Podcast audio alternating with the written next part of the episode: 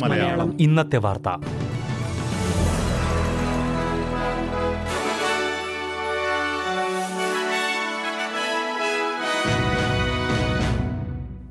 നമസ്കാരം. S B S Malayalam ഇന്നത്തെ വാർത്തയിലേക്ക് സ്വാഗതം. ഇന്ന് രണ്ടായിരത്തി ഇരുപത്തിരണ്ട് ഏപ്രിൽ നാല് തിങ്കൾ. വാർത്തകൾ വായിക്കുന്നത് Diju Sivadas. Tasmanian premier Peter Gutwein രാഷ്ട്രീയത്തിൽ നിന്ന് വിരമിക്കൽ പ്രഖ്യാപിച്ചു. കുടുംബത്തിനൊപ്പം കൂടുതൽ സമയം ചെലവഴിക്കണം എന്ന് ചൂണ്ടിക്കാട്ടിയാണ് അദ്ദേഹം രാജിവച്ചത്. കഴിഞ്ഞ രണ്ടു വർഷമായി സംസ്ഥാനത്തെ കോവിഡ് പ്രതിരോധ പ്രവർത്തനങ്ങൾക്ക് നേതൃത്വം നൽകിയ ശേഷമാണ് ഗഡ്വൈൻ സ്ഥാനമൊഴിയുന്നത്.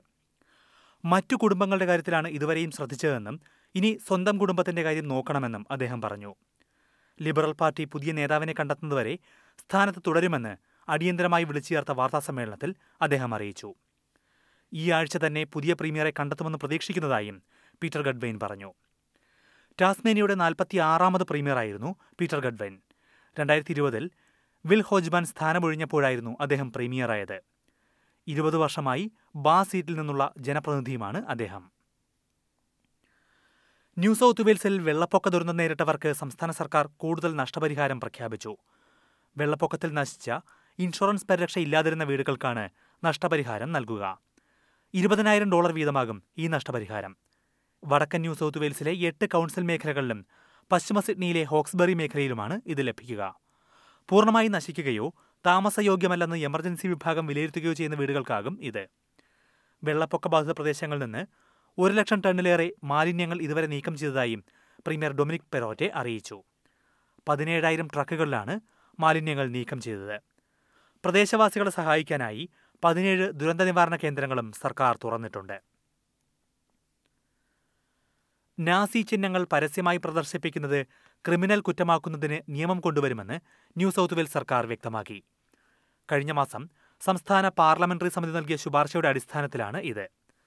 മറ്റു മതങ്ങളെയും വിശ്വാസങ്ങളെയും മോശമായി ചിത്രീകരിക്കുന്നത് തടയുന്നതിനായി നിലവിലുള്ള നിയമങ്ങൾക്ക് പുറമെ നാസി ചിഹ്ന പ്രദർശനം തടയുന്നതിന് പുതിയ നിയമം കൊണ്ടുവരാൻ സർക്കാർ പ്രതിജ്ഞാബദ്ധമാണെന്ന് അറ്റോർണി ജനറൽ മാർക്സ് ബിഗ്മാൻ പറഞ്ഞു. ഇത്തരമൊരു നിയമത്തിനു വേണ്ടി രണ്ടു വർഷമായി ആവശ്യപ്പെടുന്ന ലേബർ എം പി വോൾട്ട് സെക്കോട്ട് ഈ പ്രഖ്യാപനത്തെ സ്വാഗതം ചെയ്തു.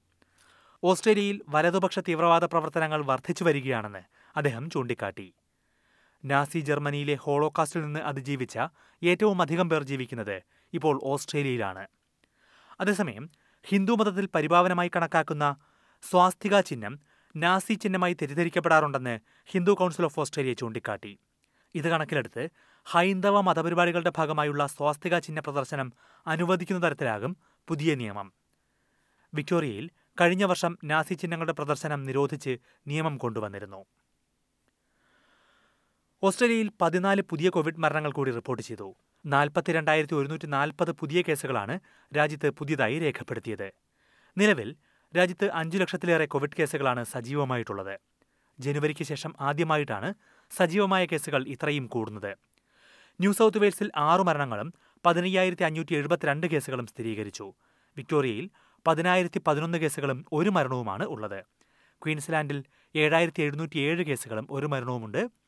വെസ്റ്റേൺ ഓസ്ട്രേലിയയിൽ ആറായിരത്തി എൺപത്തിരണ്ട് കേസുകൾ റിപ്പോർട്ട് ചെയ്തപ്പോൾ മുൻപുള്ള ആറു മരണങ്ങളും ഇന്ന് രേഖപ്പെടുത്തി. അതിനിടെ രാജ്യത്ത് രണ്ടാം ഡോസ് ബൂസ്റ്റർ വാക്സിൻ നൽകി തുടങ്ങി. അറുപത്തി അഞ്ച് വയസ്സിന് മുകളിൽ പ്രായമുള്ളവർക്കും അൻപത് വയസ്സിന് മുകളിലുള്ള ആദിമവർഗക്കാർക്കുമാണ് രണ്ടാം ബൂസ്റ്റർ നൽകുക. ഏജ് കെയറിലുള്ളവർക്കും പ്രതിരോധശേഷി കുറഞ്ഞ മറ്റുള്ളവർക്കും ഈ ബൂസ്റ്റർ ഡോസ് നൽകും. ആദ്യ ബൂസ്റ്റർ ഡോസ് എടുത്ത് നാലു മാസം കഴിഞ്ഞാകും രണ്ടാം ഡോസ് നൽകുകയെന്ന് അറ്റാഗി അറിയിച്ചു. ന്യൂ സൗത്ത് വെയിൽസിലെ ബ്ലൂ മൗണ്ടൻസിൽ മണ്ണിടിച്ചിലിൽ രണ്ടുപേർ മരിച്ചു. രണ്ടുപേർക്ക് ഗുരുതരമായി പരിക്കേറ്റു. വെൻവർത്ത് ഫോൾസിലായിരുന്നു സംഭവം. കാട്ടിൽ നടക്കാൻ പോയ സംഘത്തിലുണ്ടായിരുന്നവരാണ് അപകടത്തിൽപ്പെട്ടത്. എമർജൻസി വിഭാഗം രക്ഷാപ്രവർത്തനങ്ങൾക്കായി സ്ഥലത്തെത്തിയിട്ടുണ്ട്. ഒരു പുരുഷനും ഒരു ആൺകുട്ടിയുമാണ് മരിച്ചത്. ഒരു സ്ത്രീയും മറ്റൊരു ആൺകുട്ടിയും പരിക്കേറ്റ് ചികിത്സയിലാണ്. വെൻവർത്ത് വെള്ളച്ചാട്ടത്തിന് സമീപത്തുള്ള നടപ്പാതയിൽ ബുഷ് വോക്കിന് പോയവരാണ് അപകടത്തിൽപ്പെട്ടതെന്ന് എൻ എസ് ഡബ്ല്യു ആംബുലൻസ് വിഭാഗം അറിയിച്ചു. പ്രധാന നഗരങ്ങളിലെ നാളത്തെ കാലാവസ്ഥ കൂടി നോക്കാം. സിഡ്നിയിൽ തെളിഞ്ഞ കാലാവസ്ഥ. പ്രതീക്ഷിക്കുന്ന കൂടിയ താപനില ഇരുപത്തിയഞ്ച് ഡിഗ്രി സെൽഷ്യസ്. മെൽബണിൽ അന്തരീക്ഷം ഭാഗികമായി മേഘാവൃതമായിരിക്കും ഇരുപത് ഡിഗ്രി. ബ്രിസ്ബനിൽ തെളിഞ്ഞ കാലാവസ്ഥ മുപ്പത് ഡിഗ്രി.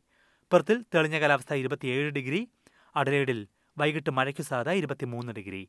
ഹോബാട്ടിൽ രാവിലെ മഴ പതിനേഴ് ഡിഗ്രി. ക്യാൻബറയിൽ വൈകിട്ട് അന്തരീക്ഷം മേഘാവൃതമായിരിക്കും ഇരുപത്തിമൂന്ന് ഡിഗ്രി. ഡാർവിനിൽ മഴയ്ക്കു സാധ്യത പ്രതീക്ഷിക്കുന്ന കൂടിയ താപനില മുപ്പത്തിമൂന്ന് degree Celsius. S B S Malayalam ഇന്നത്തെ വാർത്ത ഇവിടെ പൂർണമാകുന്നു. ഇനി നാളെ വൈകിട്ട് ആറു മണിക്ക് അടുത്ത വാർത്താ ബുള്ളറ്റിൻ കേൾക്കാം.